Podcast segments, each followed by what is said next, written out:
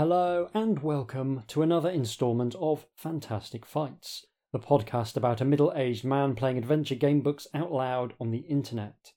That middle-aged man is me, Hieronymus J. Doom, and this episode we're taking a look at book forty-three in the long-running Fighting Fantasy series, Keep of the Lich Lord by Dave Morris and Jamie Thomson, with internal illustrations and cover art by David Gallagher. A few quick notices before we get started. I'm currently about a third of the way through the edit of my new game book. It's going quicker than I expected, and I'm on track to deliver in the next two or three weeks, assuming playtesting goes well. It'll be going out to all the lovely people who supported me at patreon.com forward slash hjdoom, and I'm hoping that I'll be able to announce my next project as soon as this one is done and dusted. I also have a new patron to thank, Pat Treon. Pat, thanks so much for supporting my nonsense with your hard-earned cash. It is much appreciated. Also, a reminder that friend of the podcast, Stuart Lloyd, is running the twenty twenty-three twenty-four Lindebaum Prize for the best one hundred section gamebook. There's prize money, access to a gamebook authoring tool, and a commemorative miniature painted by my own fair hand for the winner. Submissions are open until the twentieth of February, so you've still got time to write something brilliant. I'd love for the judges to be completely snowed under with entries. This is an awesome opportunity to showcase your talents. Go to lloyd of game books dot com for more details or search for the Lindebaum Prize, L I N D E B A U M, to find all the juicy deets. Now on with the show. I felt a little stab of excitement when I saw Dave Morris's name on the credits list for this one. We've covered a few Dave Morris books on the podcast, including The Wonderful Heart of Ice, which was one of the best books I've ever played. It seems amazing that this is his first and only Fighting Fantasy book, but here we are. He's partnered here with Jamie Thomson, less of a stranger to Fighting Fantasy fans since he wrote Talisman of Death and Sword of the Samurai, with his regular gamebook co-writer Mark Smith, with whom he wrote Way of the Dragon, the series of ninja-themed gamebooks which I somehow haven't managed to cover yet. Oh, they'll be coming, I promise you that. Dave Gallagher is also a known quantity at this point. He provided covers for Battleblade Warrior, Stealer of Souls, Portal of Evil and Fangs of Fury. He's not my favourite illustrator, but his work is always solid and characterful, and that seems to be the case here from a quick glance at the art. His cover shows a chap wrapped in a dark cloak and a very evil helmet, staring into the distance in front of a gloomy-looking castle, which I imagine might just be the titular Keep of the Lich Lord. He looks oddly sulky with his arms folded, as if he's just been told that he's got to go to a family gathering when there's a big match he'd rather be watching. It's pretty good!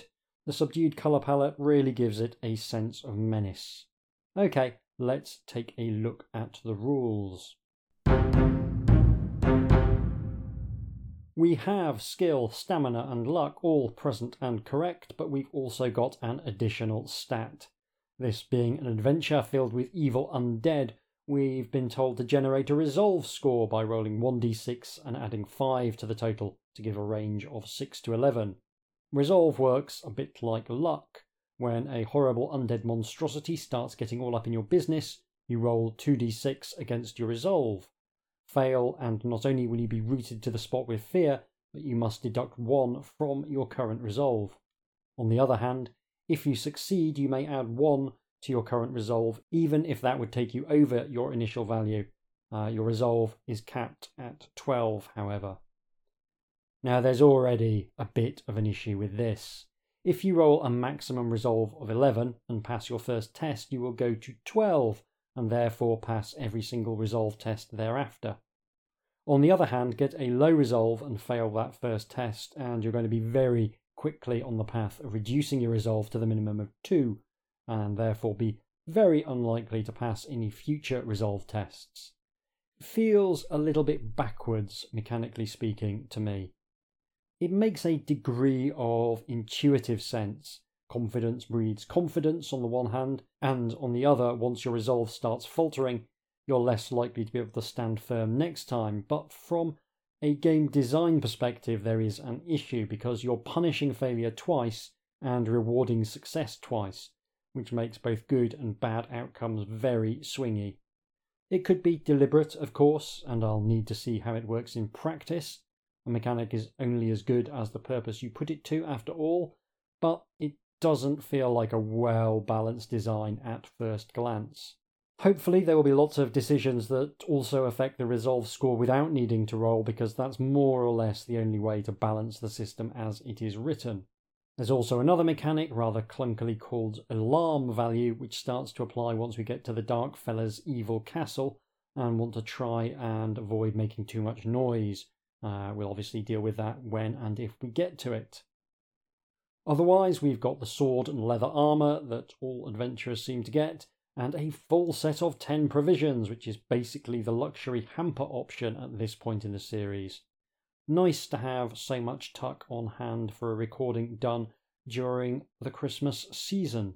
I've rolled up a character who I've decided to call Wingnut Harmonica because that sounds like a brave and heroic name. They have a skill of nine, a stamina of fourteen and a luck of nine, because I felt like rolling up a legitimate character rather than my usual above-average adventurer. It's a good job we've got so much food on hand with the absolute minimum stamina rolled for this character. They do, however, have a resolve of eleven, which means I will be able to test my supposition that the system doesn't really work once you get to the extremes of the scale. With all that out of the way, let's play Keep of the Lich Lord. Background. You have voyaged east of Cool to the Arrowhead Islands. Here you signed on for a short time as a mercenary in the famous White Tiger Regiment, but now your term of service is up. Just as you are packing your belongings before leaving Port Vernale, word reaches you that you have been summoned by the Triumvirs, the Council of Three who rule the Veradian Alliance. You arrive at the council chamber to find old General Chidashu awaiting your arrival. So there is already an enormous profusion of silly made-up words. I would expect nothing less. He explains the situation as together you wait for your audience with the Triumvirs. Even though you're a foreigner, you've learned a bit about our country while you've been here, he says. You know that the various city-states of the Veradian Alliance are the outer bulwark of civilization against the Reavers of Blood Island. Our fleet holds those chaos pirates in check, and have done for centuries. Now all that could be changing. Our main fortification to the east is Bloodrise Keep on Stang Island. However, we've lost contact with the keep and the outlying villages. Before General Chidashu can tell you any more, you are called into the council chamber. The Triumvirs are studying a glimmering image that floats in the centre of the chamber, a V-shaped line of verdant islands set in an azure sea. You realise it is a strategic map of the Arrowhead archipelago, fashioned by means of mirage spells. One of the Triumvirs points to the bright red dot on the shore of the easternmost island. "This shows the location of Bloodrise Keep," he says. "We have here the last report filed by Castellan Braxis, and it sheds a rather sinister light on recent developments there." You take the report and quickly scan it. Bloodrise Keep will shortly fall. The troops I sent to investigate the strange lights in the sky above the village of Manila have now returned. They have marched back to within sight of the walls, but refused to answer signals. A runner sent out came back, shivering with dread.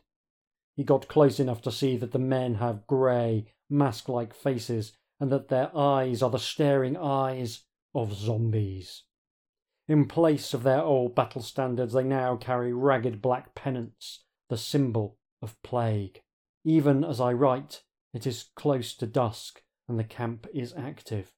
Troops are massing, and people from the village are also milling about the camp as though hypnotised. I can see a man in tarnished silver armour who appears to be in command. Now he has given the order for his troops to advance. There are too many for the small garrison I have left. we cannot hope to hold them off for more than a few hours. I will send this report by messenger pigeon and hope it will not be shot down by the enemy's archers. Now it only remains for me to take up my weapons and go out to the battlefield for the last stand. I regret having failed in your service, my lords. I am your dutiful vassal, Braxis, Castellan of Bloodrise Keep. So, classic Fighting Fantasy territory. The kingdom is imperiled. Big army of undead. That's a nice twist on the traditional army of demons. Um, it's kind of weird to think that at this point an army of demons is kind of traditional in Fighting Fantasy. A brave man, you say grimly as you return the report to the Triumvirs. Do you have any information as to who the silver-armoured warlord might be, and how he took control of Braxis troops? It is all too clear, says one of the Triumvirs. Black Plague standards and tarnished silver armour are the trademarks of Lord Mortis of Balthor. He was formerly tyrant of Stang Island, and he tried to conquer the eastern province of our nation. It took the combined strength of all the Veradian armies to defeat him, for he was a mighty necromancer as well as a warlord, and it is said that he recruited his army from the bodies of fallen foes. Baffled, you turn to General Chidashu. How is it I've never heard of this Mortis? You ask. I didn't know there'd been any wars within the archipelago for centuries. There haven't, he says. This all happened two hundred years ago. Mortis died in battle and was buried in a black granite tomb near the village of Melena. Now it seems that he has returned from the grave to take his revenge. The Triumvirs nod in agreement. He is even now turning the people of Stang into undead, says one. His evil will eat into our empire like a cancerous wound unless it is excised. For this we have need of a sharp knife. You. Your interview over, General Chidashu takes you without delay to the harbour where a ship has already been prepared for you. Although he is hardly a young man, even you have difficulty keeping up with the General's brisk stride. On the way, he explains that most of the military strength of the Veradian Alliance is currently engaged in fighting the Reavers of Blood Island. This means you're on your own, he warns. In any case, since assassinating Mortis would immediately neutralise his entire army of zombies, the Triumvirs feel that it makes more sense to send one capable individual than a large body of troops.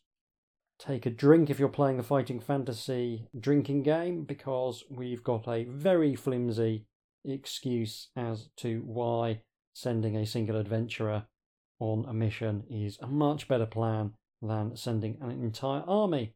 On arriving at the ship, Chidashu introduces you to its captain and then accompanies you to your cabin for a final briefing. He gives you a map of Stang Island and a ring of communing. The ring will allow you to communicate with us telepathically for information or advice, but over such a large distance it will function only a limited number of times, so use it sparingly. So we have a ring of communing with three charges. A whistle from on deck signals that the ship is ready to cast off. Chidashu turns to the doorway of the cabin for a last word. Don't forget, he says grimly, it is vital that you stop Mortis before his undead army can join force with the Reavers. The lives of us all are in your hands. Rest assured, General, you reply as you slip the ring of communing on your finger. I'll return Lord Mortis to his grave. It is only after he has saluted you and left that you find an inner voice adding, or die in the attempt. So there is the background. I would say it is about the most meat and potatoes-y Fighting Fantasy background you could possibly imagine, with the slight wrinkle that it's an army of undead rather than demons or lizards or orcs. I'm not going to criticise it for being meat and potatoes. It's fine. I don't mind, and I like having a nice, clear, simple mission that I can use to motivate my character when I'm making decisions. Clichés are clichés for a reason, and there's nothing wrong with this as an opening. The small boat arrives at Stillport a week or so later. The journey is uneventful, and by the end of it you are almost looking forward to your coming challenge. Stillport is a dilapidated old town, which was once prosperous, but which has now fallen on the hardest of times. The harbour is shallow and heavily silted, making the docking of any large ship impossible, hence its name and its lack of prosperity. However, the captain of your small skiff has no trouble getting you ashore, and with a curt farewell he sails away, obviously keen to get home.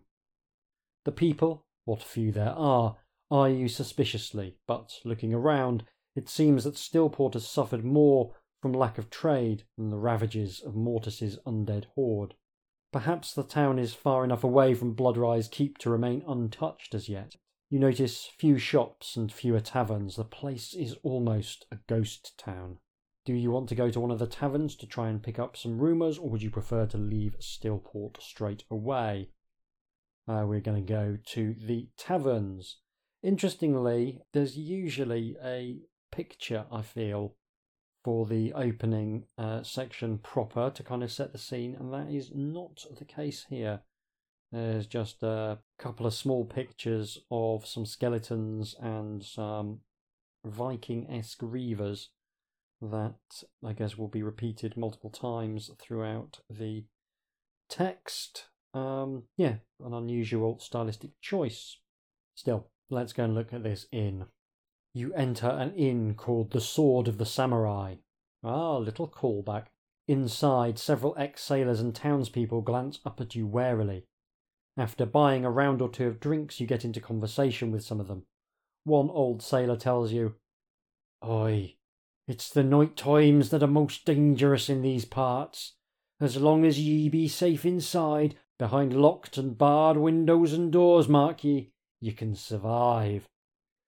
You ask him to go on, and he tells a frightening tale of foul creatures stalking the streets, of people disappearing, to return to their families and friends as hideous walking corpses. All this, since they heard of the sacking of Bloodrise Keep a month or two past. "Anyhow," growls the sailor, "what be a young warrior like yourself doing in this forsaken hellhole? Will you tell the sailor and those others who are listening of your mission to Stang Island, or say that you are just passing through on your way to some islands west of here?" Um, I think we'll try honesty first and see where that gets us. In a low whisper, you tell the sailor of your intention to slay Mortis, free the island of the undead who terrorise it, and thus rob the Chaos Pirates of the ally they need to destroy the Delphic Islands.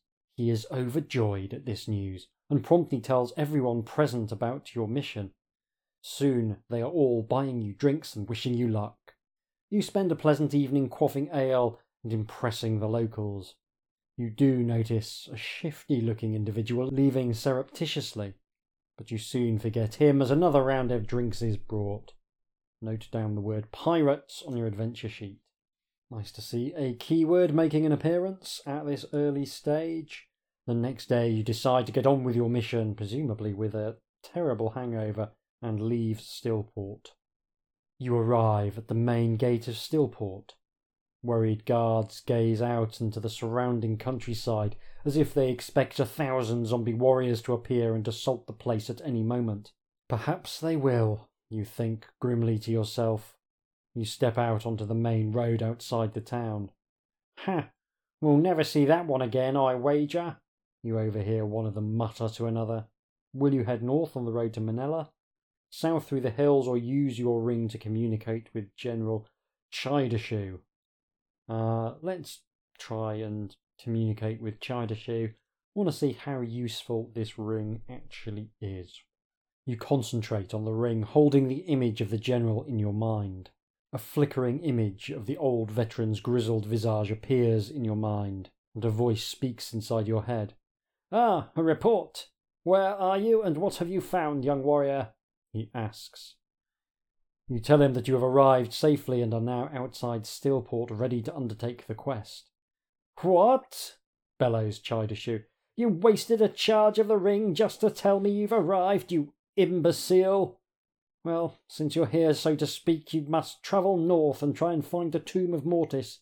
There you may also find the ancient weapon that slew him. Now get on with it, and don't waste my time with trifling reports.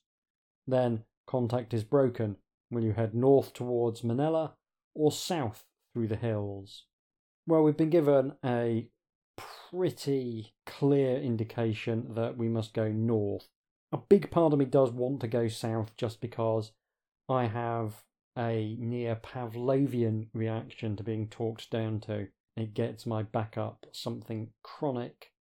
Uh, I recognise this as a flaw in my character, but it does make me very disinclined to take the advice of people under those circumstances. So, do you know what? I'm going to go with my first instinct, and I'm actually going to go south through the hills and be damned to General Chidashu. We'll see whether he's still happy to treat underlings with uh, contempt once he's been murdered by some pirates and zombies. I hope I die. That'll show him. The road takes you south for some way, then it turns east, rising up into the rocky hills. Soon you find yourself walking through a shallow pass between two peaks. Do you have the word pirate on your adventure sheet? I surely do. Suddenly, an arrow thuds into the ground beside your foot. You look up to see three figures with bows shooting at you from behind a boulder a little way up the side of the pass. You recognise one of them as the shady-looking man you saw leaving the Sword of Samurai Inn at Stillport. The other two look like buccaneers or chaos pirates. An arrow grazes your shoulder. Deduct one point from your stamina. Stamina now thirteen. Will you charge up the hill at the pirates or make a run for it down the pass? Um, three pirates, I've got a skill of nine, I think we'll be taking to our heels. You charge off at full speed down the pass. The ambushers yell in rage, but by the time they have made it down to the path, you are long gone. Discretion is the better part of valour, you think smugly to yourself. Soon the road leads downwards, east and out of the hills. The road leads you past an old quarry, long disused, which has been dug out of the foothills. You notice that part of one of the quarry rock faces has crumbled away, revealing a fissure-like cave entrance. Do you wish to enter this cave? Of course I do. What could be finer than entering a dangerous cave? Lighting a torch, you clamber in through the black, yawning fissure. Inside, your torchlight reveals that you have entered an ancient building, which must have stood here buried for centuries, and now uncovered by a chance rockfall. You realise you are standing at a huge doorway. Inset in the floor in letters of red stone are the words, "The Temple of Lys, Goddess of Luck and Fortune." At the end of this huge vaulted chamber, you can just make out some sort of altar. Five fluted columns line the walls to either side of you, forming small cloisters. Ahead, a wide marble corridor leads to the altar. Something glints on the altar in the flickering torchlight. Will you walk up the central passageway, take the left colonnade, or the right colonnade, or turn your back on the Temple of Lys and continue on your way? Well, it's not quite a straight left-right decision, but I am bound by the iron law of Fantastic Fights to take the left option when it is first presented, so the left option was what we will take. You edge your way along the left-hand colonnade. You are just passing the third column when a blood-chilling wail assaults your ears. Out of the darkness ahead of you, ghostly apparitions streak towards you like nightmarish visions from hell itself. Test your resolve, subtracting one from the total rolled. Okay. They are aware that there's an issue with the resolve system and have tried to build in a way round it. So, so this is a sufficiently easy resolve test that I will pass it automatically.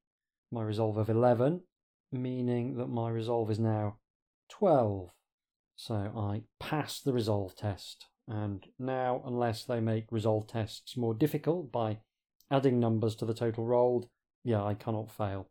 These visions have no power to harm you, and you cut at them boldly with your sword. With an eerie wail, they fade away. You step up to the altar. The altar is a block of black stone draped in red velvet, tattered and decayed.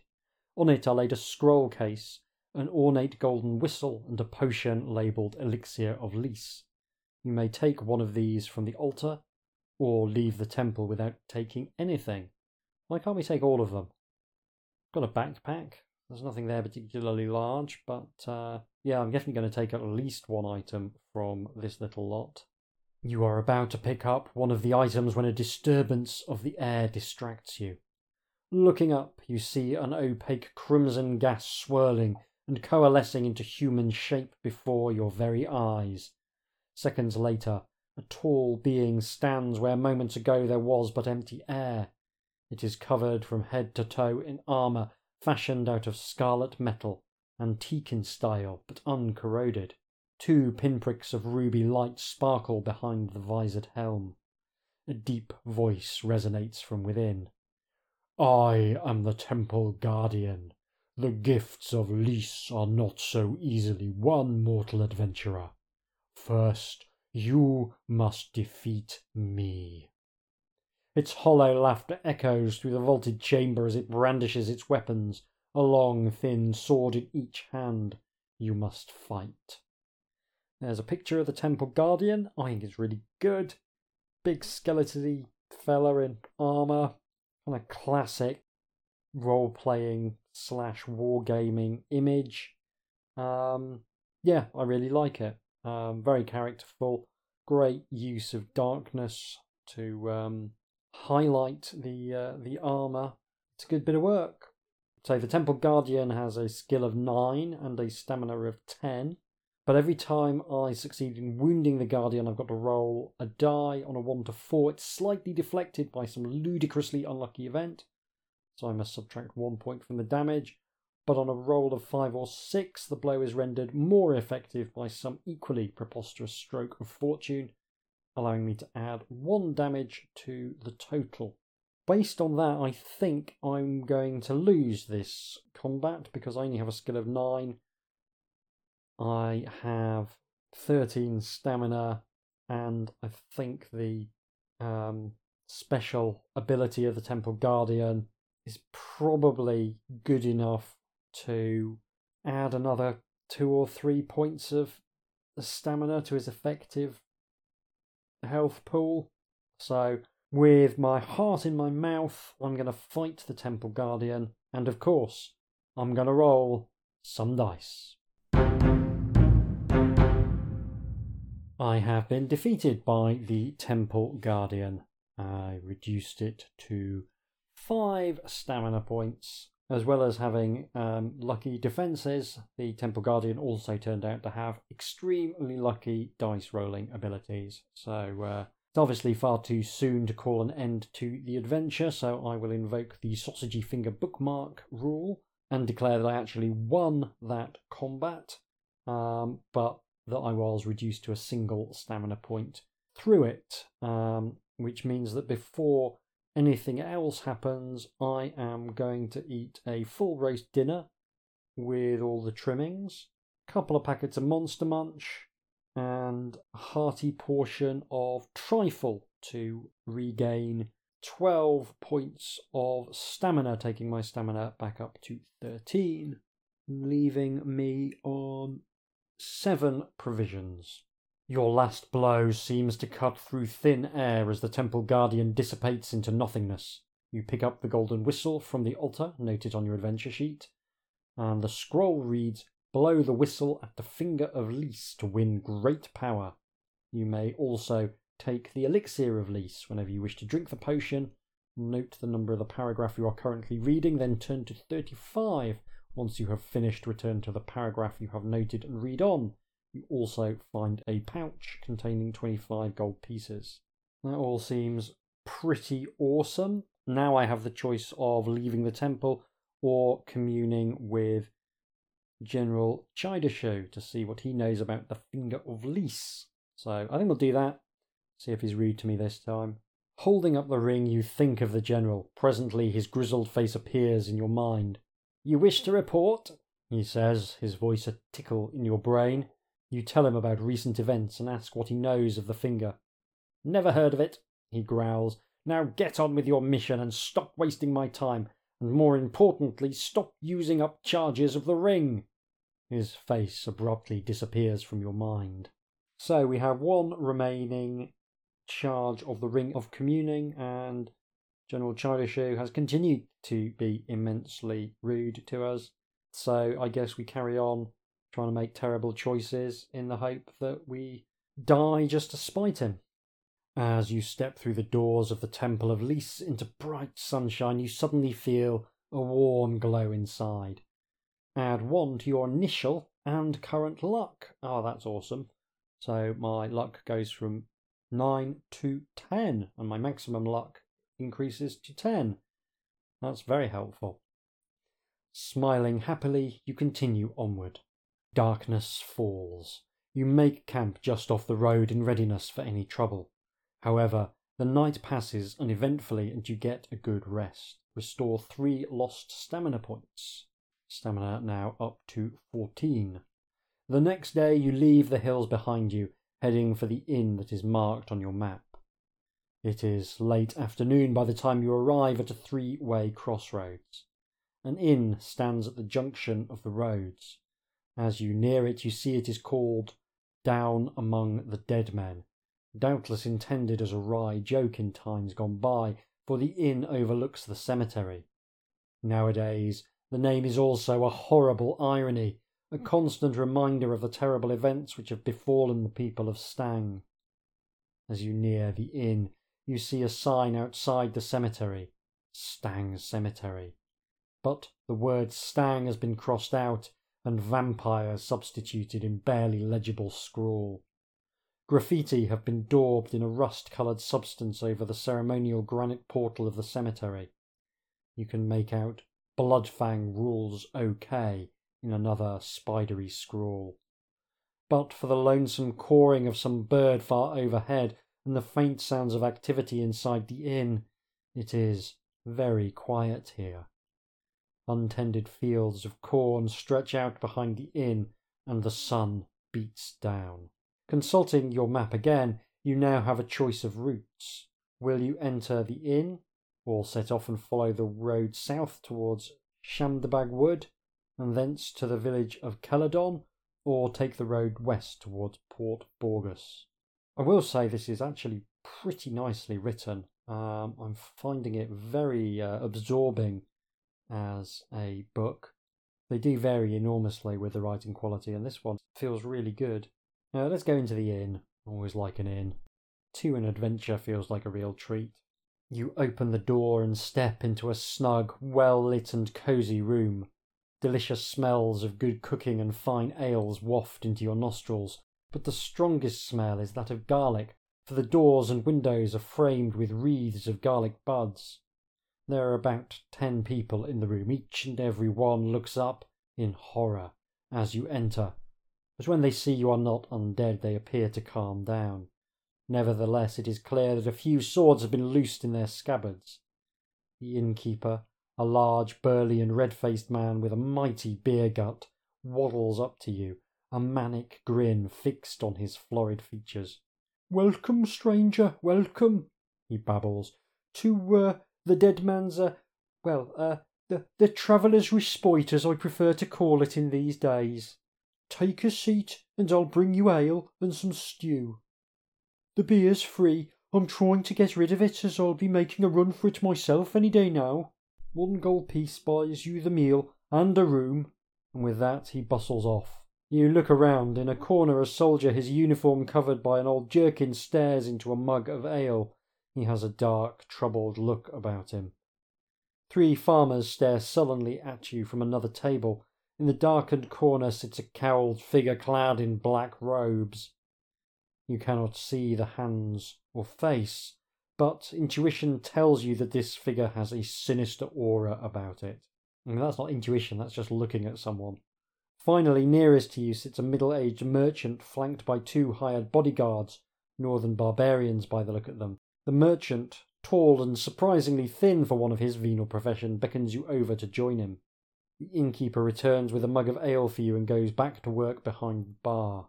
So there's a picture of the bar with the uh, ingratiating innkeeper um, coming towards you.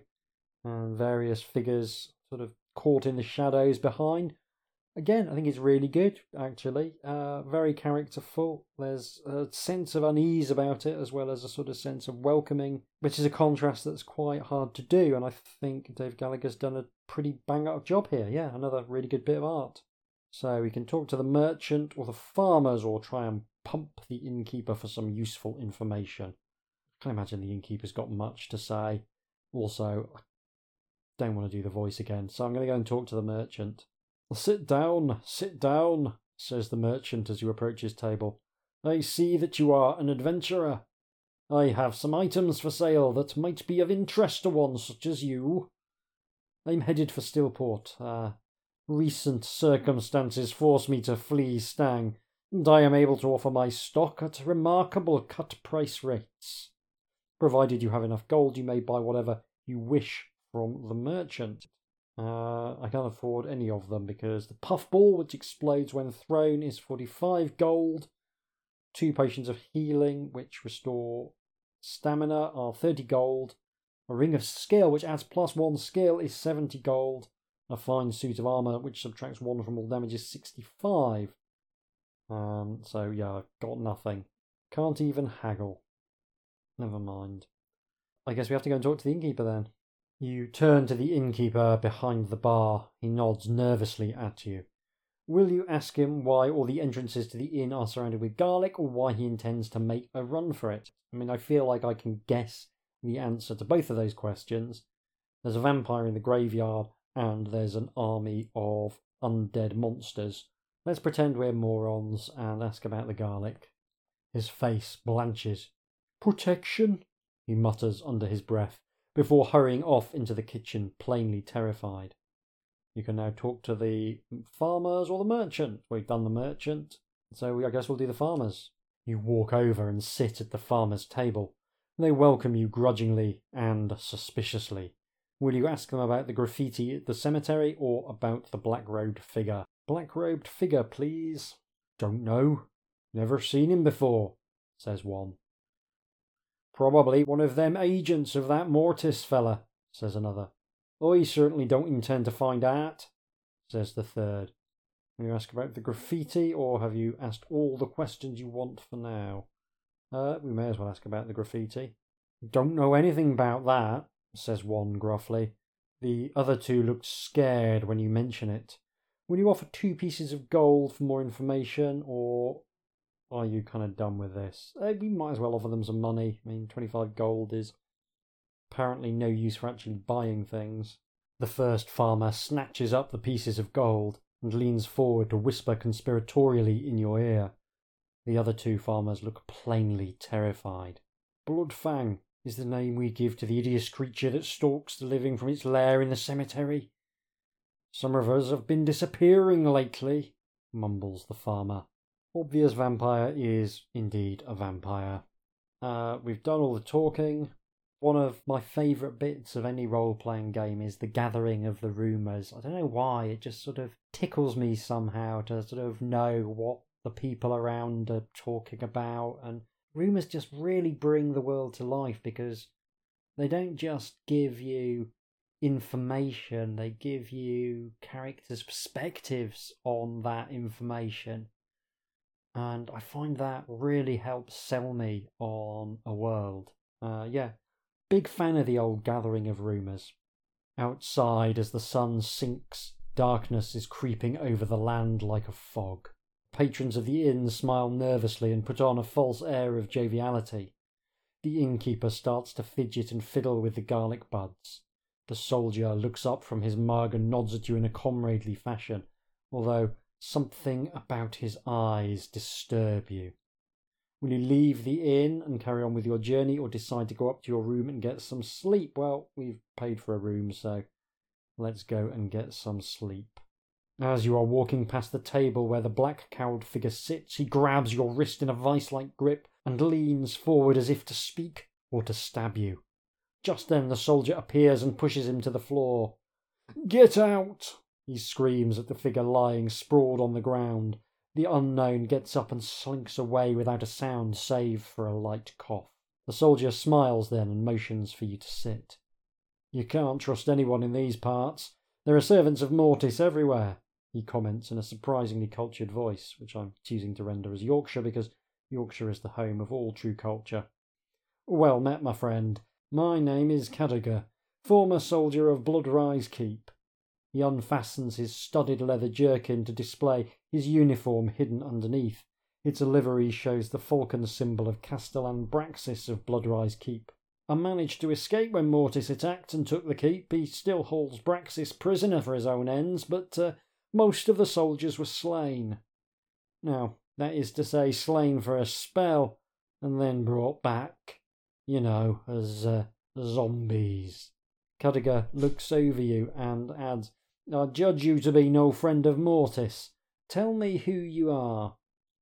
You want to tell him the truth about your mission or pass yourself off as an adventurer who made the mistake of coming to Stang at the wrong time and who now just seeks to get off as soon as possible? I'm going to continue being unbelievably trusting of everyone I run into. Come to the conclusion that this character, Wingnut Harmonica, is as gullible as they come. You tell him all about your mission to destroy Mortis and rescue Braxis, if at all possible. He nods excitedly. Good news, he says, for I am a veteran of Braxis garrison and eager to avenge my lord and serve my country. He looks keenly at you. Let me accompany you. I will make you an invaluable companion. As for the strange behaviour of the people at this inn, a coven of vampires has taken over the cemetery and are terrorising the area. But we should travel on to Bloodrise Keep as soon as possible and destroy Mortis. When that is done, all the undead on this island will be equally destroyed. Come, let us take a room for the night and be on our way tomorrow. Together we can succeed where one alone would be defeated. It feels good, having a companion to help you on your lonely quest. You decide to share a room so that one of you can remain awake at all times in case of attack during the night from vampires. Is this guy going to turn out to be an actual vampire, is the question. Um, I hope not. But I suspect so. Caddager takes the first watch and you lie down to rest. Just as you're at the point of falling asleep, the door flies open and the black-robed figure you saw in the room downstairs bursts in. Acting with commendable speed, Caddager trips up the intruder with a deft kick. A moment later, his sword is at the throat of the sprawling night prowler. Will you stop him killing the unknown person or let him finish the job? I mean, I have to continue trusting him to a ludicrous degree because that's what I've decided to play this character as. So even though there's every chance that the Night Prowler is trying to kill Caddager because he is in fact a vampire, I'm just going to let Caddager murder him. You say and do nothing as Caddager slays his victim without mercy. This turns out to be a woman, an elf in fact. Odd, murmurs Caddager. But I have heard of certain elves who've turned to the service of evil. Well, what's done is done, you say, philosophically. Some hours later, you are woken by the touch of a cold blade at your throat. You open your eyes just in time to see Caddager standing over you with a sneer on his face. It is the last thing you ever see. So I've succeeded in my attempts to get myself killed in order to irritate my commander back home. I guess we'll finish the recording there. I'm tempted to carry on, but I'm also aware that I'm having an absolutely lovely time with this book. I don't really want to spoil too much of it if you haven't already played it yourself. So I will end the recording there. I will go away and play through on my own time and then come back with some closing remarks in just a few moments. Tatty bye. Keep of the Lich Lord is a bit of a strange one for all sorts of reasons, and I initially found it quite hard to know what to make of it. Firstly, had I been playing more sensibly, there's every chance that I could have beaten this on the recorded playthrough. It's a very easy book to finish, and I beat it on the third time of asking, and only failed on the second because I found one of the small number of death sections accidentally on purpose. I don't regret playing like a fool. After forty-three episodes of the podcast, I think there's some mileage in trying to play in ways that are unconventional. Keeps things interesting for me, and it does mean that you're unlikely to have the same experience as the recorded playthrough. There's another factor as well. Sometimes a gamebook will throw up a meta-narrative that I find irresistible. After being told off by Chidashu, there was something just so tempting about playing the character as a sulky brat. I find it very pleasurable to try and play gamebooks in ways that allow me to bring some kind of characterization to the table that interacts weirdly with the established systems. Often the results will be surreal, but in this case, being deliberately intractable led to my character dying in a game that is, if anything, too generous to the player. As an aside, I remember playing one of the Dragon Age video games and being irrationally annoyed that it gave you the option to refuse the call to adventure, but then did nothing, narratively speaking, with that option, since they clearly hadn't seriously considered the consequences of saying no. I therefore decided to play the game as the most unhelpful character I possibly could, just saying no whenever there was an option, refusing each and every story prompt to the best of my ability. The game quickly broke, because hardly any of the options being presented were actually options. Um, I think it's nice that Keep of the Lich Lord didn't break just because I was being difficult. I ended up having a much shorter adventure, but crucially, I felt able to express my character's frustrations with their boss, and that's a nice thing. I felt that I had enough control of my character's destiny to be able to refuse to play ball, and I think that kind of meta-narrative stuff is just awesome when it crops up. It's something that only works if there's a coherent sense of the N P C's character as well. Chidashu's responses are exactly what you might expect from a no-nonsense military fellow of a certain age, and that runs through his presentation throughout the book, which makes it much more fun to pretend to take offence. It's not something that's appropriate for every game book. Sometimes you, the protagonist, don't have that much agency because you're trapped in a situation or constrained in some other way by the demands of the environment. And I think if there's a lesson in this, it's that giving the player the option to ignore sensible advice is probably a good idea, and that this works best if ignoring the advice doesn't immediately lead to death. If the inevitable wise old man tells you to go one way and the other leads to an immediately fatal trap, you don't actually have an option to ignore the advice. Much better to have choosing to ignore the advice simply make the quest a bit more difficult. I could still have beaten Keep of the Lich Lord even by ignoring Chidashu, but following his advice is still the right thing to do. The advice is kind of cool. I really like the idea of being able to phone a friend like the quest is some high-stakes version of Who Wants to be a Millionaire, but I'm not sure that this was the right book for it. Considering it's already fairly straightforward, there's not much to be gained by giving the player an option to get some help. It's a mechanic that would interface better in a book with some old-fashioned puzzles where getting a hint would be really handy. Um, might also be good if you could use it when you come up against an item check in the text. You don't have the key, but maybe you could get a hint for where to look, even if that won't save the current playthrough. If you want to discourage people from using the hints too much, you can tie the final outcome to how many times they've used the resource and reserve the best ending for a run that doesn't use any. And that was another thing that I kind of missed in this book. I've no problem with easy books, but I do think they need to incentivize good play in other ways, and different endings are one of the best ways to do that. Keep of the Lich Lord has a profusion of items that you can find to make life easier, but even if you don't find any of them, there's still a fair chance of winning if you rolled a decent character. On the one hand, I like that there's no artifacts with three-digit numbers carved into them, but on the other hand, requiring certain items to progress isn't necessarily a bad thing, especially in the later stages of an adventure.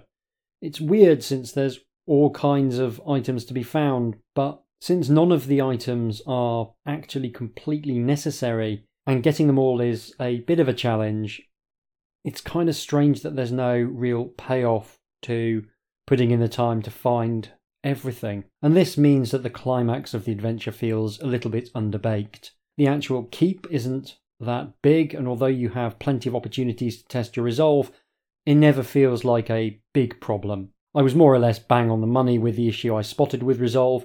If it's high, you will basically sail through those later sections with ease. Even a low resolve won't necessarily be a massive problem either. We've seen a bunch of these fear-based mechanics in Fighting Fantasy by this point with variable degrees of success. I think House of Hell still probably did it best with a running total of fear that creeps inexorably up until you drop dead of sheer fright. It boils down to another limited resource like stamina or luck, but having only one direction of travel gave the fear mechanic in House of Hell a unique feel. Also, with adding fear points, you don't have the option of fudging rolls like you do with luck or skill tests, and that gives it a mechanical identity that's different from the other stats, and that can be really good. If they'd started with a resolve score that was low and given you some options to improve it before tackling the keep, that might have worked better, but you'd still have the mechanical issue of success breeding success and failure breeding failure. The other new mechanic, the alarm value, is even more bafflingly implemented. There's plenty of things in the keep that will add to your alarm value, but I had to try really hard to find a path that actually made your alarm value matter. You have to be pretty determined to find Mortis in his lair in the keep for the alarm to be relevant at all, and since you can easily avoid that, and win more easily by avoiding that, the only way you're going to do it is if you're a completist like me and actually want to find an ending that cares whether you've been making a bunch of noise or not. In general, you could basically tap dance through the Keep of the Lich Lord itself whilst banging a drum, and it would make not a ha'porth of difference. So what you end up with is two systems, resolve and alarm value, where either of them could have worked with a bit more care and attention, but both systems together wind up feeling quite unsatisfying. Now those are my big criticisms, and I don't think either of them actually prevents Keep of the Lich Lord from being a good book. I had a ton of fun exploring this one, simply because, for all the issues, there's more than enough clever and fun ideas to make it quite compelling, and the fundamentals are so strong. On one level, it's approaching the platonic ideal of a fighting fantasy book. You've got so many of the classic tropes present and correct. There's an evil army threatening the kingdom, and a single adventurer is the only thing that will prevent disaster, for reasons. You've got a relatively open area to explore in order to try and find the various bits and pieces that will help you in your quest before you enter the final dungeon to defeat the big bad. There's an old man, there's a ruined temple, there's multiple taverns, some pirates, an elf mystic, wolves, and a ruined village with a trapdoor in one of the buildings, which is an oddly specific fighting fantasy trope, but it is a fighting fantasy trope. Despite being absolutely the most meat and potato stuff you could ever imagine, they've taken the time to make those encounters memorable, and this for me is probably the greatest strength of the book. While there aren't too many surprising encounters, everything that's in there feels like it has a reason for being there, and almost everything has a little bit of a twist to make it feel fresh. A coastal village is ruined because of pirates, and you can go and infiltrate the pirate ship and ruin their day. That's nice. You can find refugees hiding from Mortis in the forest, which makes sense, and they will barter a few services, and they'll do it for food rather than gold because food supplies is their current most pressing concern. There's dozens of nice touches like this scattered through the book. Don't explore the barracks of the keep because it's absolutely rammed to the gills with undead soldiers. That might seem obvious, but that doesn't mean it's not cool. You get to meet a bunch of people on your travels as well, because despite this island having fallen under the sway of an evil necromancer, it was fairly populous until recently, so it's just a pleasure to explore. You also get a decent degree of freedom in terms of how you go about exploring the various locations of the island. It's not total freedom, but I was given enough opportunities to choose which direction I headed that I never felt like the book was failing to give me enough options. And this is one of the most important bits of sleight of hand in gamebook design, trying to make a messy world still feel messy, even if the character only gets three paragraphs to choose between. In the areas with multiple sublocations, Keep of the Lich Lord is generally quite good about letting you look at all of them rather than funneling you out of the area as soon as you've looked at one burnt-out cottage. It's possibly overgenerous in this regard. I think there's sometimes mileage in having options that prevent you from doing a complete exploration of the area, but it's better to be generous rather than stingy. There's nothing worse than a book presenting you with three buildings to investigate and only letting you look in one without providing a decent rationale as to why you need to leave the area without exploring it fully. And the map is nice and easy to grasp as well. I didn't need to do any physical mapping, which I always appreciate, although I did look up a map online at the Fighting Fantasy fan website to check that I'd actually explored the whole thing, I was really pleased to discover that I'd basically found everything, which speaks to a world that has a degree of internal consistency to it. The island is a simple enough location, but I found it hung together in my head very easily. I could remember which bits I'd already thoroughly explored and which bits I hadn't, and that's just excellent design. Anytime you can picture a place in your head without needing to put pen to paper, that is a world that feels real and realised. The encounters might be fairly generic on some levels, but they are varied and memorable. I particularly liked saving a pompous centaur from some wolves and getting to hang out for him for a bit, even if he was a massive idiot. A fight with a pirate captain is scarcely unusual, but in this case he's such a giant, untrustworthy coward who breaks off from the fight several times to see if he can convince you to spare his life, by which he means give him an opportunity to stab you in the kidneys. Almost all of the fights have some kind of gimmick attached to them, and that helps them stand out from each other, which is awesome. I've said it before that the Fighting Fantasy combat system can be a great tool for storytelling if you think a bit outside the box, and that's certainly on display here. Uh, a specific example is there's a cool encounter with a shaman who has a staff that will drain one stamina every turn. And what this does is it pushes you to consider using luck to try and end the battle early. And it's actually well worth a try in this case because the shaman has an odd number of stamina, which means even failing won't actually increase the length of the fight. So it takes five successful attacks to kill him. He's got a stamina of nine. If you fail the luck test on the first round and only deal one point of damage, that drops the monster to eight stamina, which means you can still kill it in four more rounds for a total of five. If you succeed and deal four damage, you'll have shaved a full round of combat off, enabling you to kill the shaman in four rounds total. And that's something I hadn't even considered about using luck in battles, and it's definitely a rules interaction you could use in interesting ways to push people either towards or away from using luck to help with a fight that has time pressure on it. Because if the monster had had ten stamina and I failed the luck test and did one point of damage, I would have actually extended the fight by another round. There's so much in the details of precisely how you apply systems, and I'm a massive nerd. I find that really interesting. Um, there's also a fight with some undead archers who are extremely happy to shoot their bows into combat, which feels both fun and thematically appropriate for beings which are absent any concern for their fellow combatants. They're trying to shoot you, obviously, but if they shoot the skeleton you're fighting, that's not a problem either. The best encounter in the book for me is the complex and layered tavern encounter that we saw a version of in the recorded playthrough. There's obviously the treacherous soldier, who is a marvellous character, who you can run into later in the adventure, which makes for a very satisfying callback. There's also the elf woman, who can lead you on an attempt to find and destroy the vampires in the cemetery, an encounter that plays out very differently depending on whether you have the treacherous soldier with you or not. Exploring the cemetery as the sun slowly goes down is a brilliant set piece, which is arguably stronger than the actual finale of the game. And I'm not just saying that because it's quite similar to the finale of my own current game book. It's great. Really, really beautifully designed. A wonderfully intricate location which can play out in multiple different ways, which makes it such a pleasure to return to it on subsequent playthroughs. It's the highlight of the whole game book for me. It's just a wonderful place to explore. I truly recommend Stang Island as your next holiday destination. You'll have a lovely time. Despite being pretty easy to complete, there is a distinct pleasure in seeing how the different areas fit together, and doing them in the right order makes everything unfold in a very satisfying way.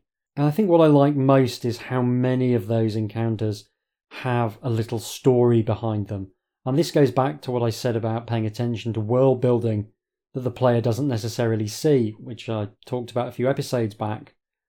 The treacherous soldier is a great example of that. You don't need to be told that he betrayed his oaths to the Castellan because you can infer it from his actions.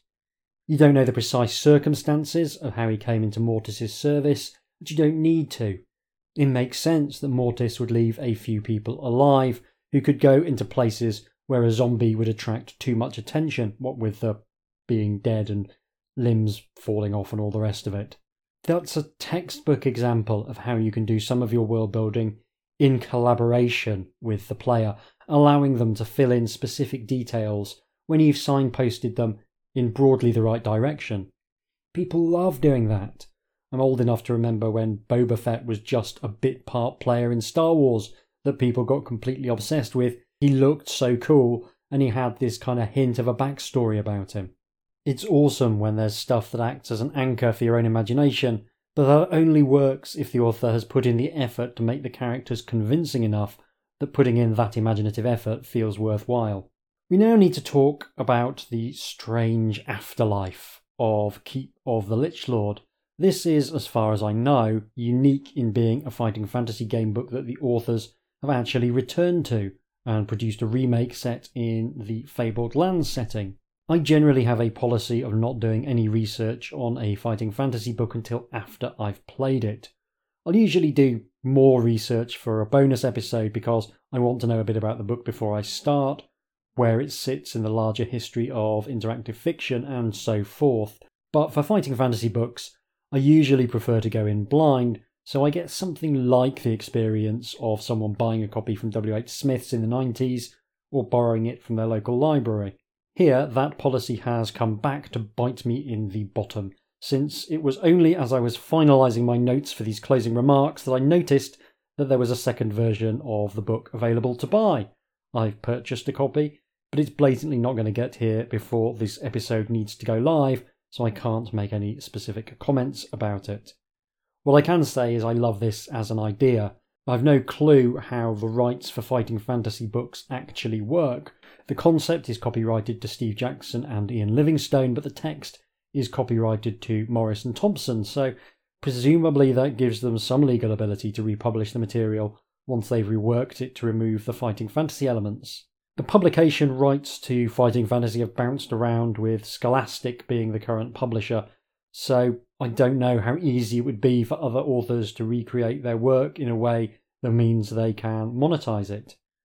With the Fighting Fantasy version of Keep of the Lich Lord going for north of twenty-five quid, it's wonderful to have a chance to get a copy of the book and put some cash in the hands of the people who created it. My current plan is to cover the reworked Keep of the Lich Lord as a bonus episode at some point next year, once I've forgotten the layout of the book, which, given that I'm in my mid-forties, should take about two weeks. From a glance at the sample pages on Amazon, it looks to have been quite substantially rewritten and given a more in-depth system in line with the Fabled Lands system of books.